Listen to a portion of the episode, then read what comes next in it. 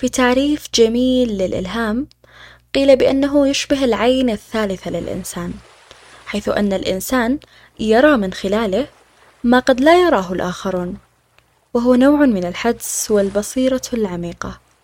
ولأن لكل منا حدسه وبصيرته العميقة الخاصة لكل منا صوت إلهام يتفرد به. أهلا وسهلا بك في بودكاست ملهمة. لأن كل شيء يبدأ ويولد من بطن التساؤلات أردت أن أبدأ الحلقة الأولى من بودكاست ملهمة بتساؤل هل حياتك تشبهك؟ أو هل أنت تعيش الحياة التي تراها لائقة بك كفاية؟ نعم أنا أعيش الحياة التي تشبهني الحمد لله أنا أعيش حياة تشبهني تماما تشبه شخصيتي ودايم أشكر الله على ذلك لأني وصلت لها بعد طريق طويل من فهم الذات ومن أشياء كثير وأسعد دايم إني أطورها وأنسجم معاها أكثر. أيوة أنا أشوف إني أعيش حياة تشبهني. نعم أعيش حياة تشبهني وأعمل على حياة تشبهني أكثر كل يوم. أنا لا يعني ما أعتقد إنه الحين جالسة أعيش هذه الحياة. آه ممكن نقول إنه الهدف الهدف اللي أبغى أوصله إنه أعيش حياة تشبهني آه لكن بالنسبة لي جالسة أسوي الحين يعني كلها عبارة عن تجارب. آه أحيانا أسوي أشياء أنا مو مقتنعة فيها أو أشارك بأشياء يعني ما تعتبر من اهتماماتي كله آه لسبيل الوصول إلى الحياة اللي أنا ممكن تشبهني. آه أيوة أعيش حياة تشبهني. آه إلا في بعض الأشياء اللي تخص شغفي هي اللي ممكن أشتغل عليها. إجابتي لا لكن حاليا في صدد إني أكتشف نفسي أكثر. أعرفها وأوعاها أكثر. في نفس الوقت قاعدة أحاول أبدأ أصنع لها حياة تشبهها وتستحقها ولو بأشياء بسيطة جدا. نعم أعيش حياة تشبهني وأتطلع لحياة تشبهني أكثر. نعم أعيش حياة تشبهني. والإنسان يحب دائما يتطور فإن شاء الله راح أعيش حياة تشبهني أكثر وأكثر في المستقبل. أعيش حياة تشبهني.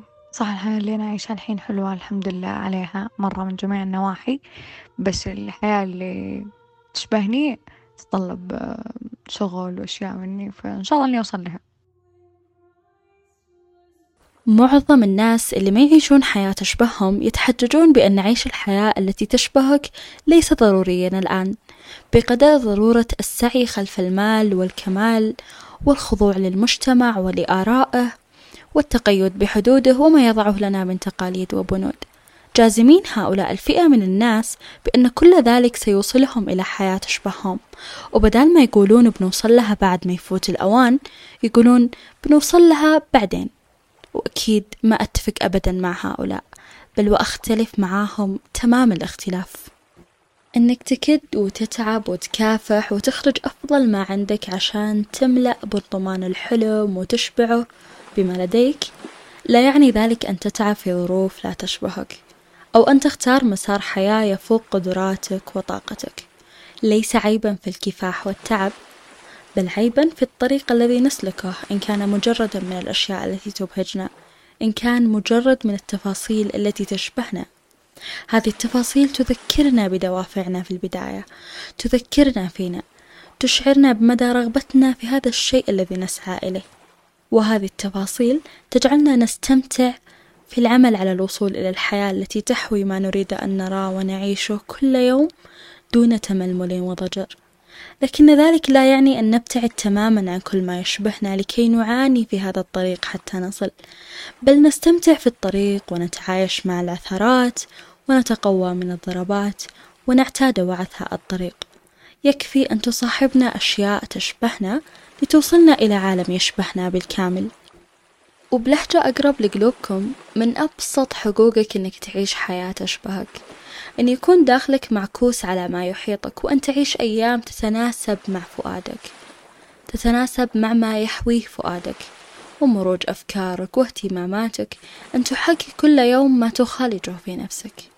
ولعل من أهم الأسباب اللي تجعل البعض يستبعد أنه يعيش حياة تشبهه هو الشعور بالذنب. حين يشعر بأنه مجبور على أن يستمر بفعل كذا وكذا مع عدم وجود جابر لكنه يستمر بتلقين نفسه بهذه التلقينات التي يسمم روحه فيها بتلك العبارات التي تعيقه من أن يصبح مجرد من الآخرين ممتلئا بذاته بل على العكس تماما يصبح مجردا من ذاته ممتلئا بالآخرين. أن يستمر الشخص بالشعور بالتقصير تجاه الناس ويعتبر الاستمرار بالعيش مثلهم أو على سجيتهم أو وفقا لأسلوبهم وآرائهم هو بمثابة رد المعروف. المعروف الغير موجود إلا في مخيلته. يصدق الشخص في هذه المرحلة أن الجميع يطالبون بنسخ متعددة من أنفسهم لذا هو يختار أو يتطوع حسب رأيه بأنه يكون إحدى هذه النسخ الغير مرئية حتى في طريقة عيشه لحياته الخاصة. وطبعا في هذه المرحلة يكون الشخص مطنش تماما لكلمة الخاصة أو الخصوصية. أي أن العائق الأول بينك وبين خلق وحياكة حياة تشبهك وتترجم ما يسكن مغارة جوفك التعود على الشعور بالذنب واتخاذه شعورا إيجابيا. وسلك طريق الغير مهما كان وعيرا عليك. أو زي ما نقول بالعامية أنك تكون مع الخيل يا شقرة. الشعور بالذنب صنف وفقا لدراسة ديفيد هاوكنز كأكثر ثاني شعور بعد الشعور بالعار مدمر للبنية الجسدية والحركية للإنسان جالبا للضعف الحركي والأمراض. تعلم أن تتحرر أولا من الشعور بالذنب. واملأ مكانه الشعور بالامتنان والحب لنفسك لحياتك لاهتماماتك. تعلم أن ترفع من قدر ما تحبه لتتوصل إلى التقدير المطلوب والكافي للذات حيث أن علاقتك بذاتك وسلامك الداخلي هما من يحددان نقطة البداية. لا تكثر الشروط على نفسك. إذا كان الطريق اللي بيوصلك للحياة اللي تليق بك مليان بالشروط اللي تنتج ضغوط نفسية لا منتهية عليك إعادة النظر فيما تريده. عليك إعادة النظر في أسلوب الحياة اللي اخترته. ليه؟ لأنه بكل بساطة لازم تتعلم كيف تكون مرن مع نفسك وكيف تسن المرونة على نفسك لأجلك. قبل أن تسن المرونة على نفسك لأجل أشخاص آخرين أي أن كل الأشياء تبدأ منك إليك وتتوقف عليك. أن تقرر حياتك أو أن تعيش الحياة التي تحب أن تعيشها يعني أن العادات اللي تتمسك بها يوميا والمهارات اللي تصقلها وتضيف إليها وتحررها وتبرعمها تكون هي المهارات اللي تتحدث عنك. أن تفعل العادات التي تحب. أن تختار الزمان والمكان المناسبين لتكون هناك وتفعل ذلك. أن تحتاط بجدران تحمل لوحاتك المفضلة.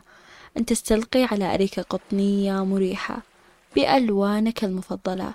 أن تشرق هذه الأريكة بألوانك المفضلة. تشوفون بساطة الأمر وعمقه في نفس الوقت. بساطة معنى أن تعيش الحياة التي تحب.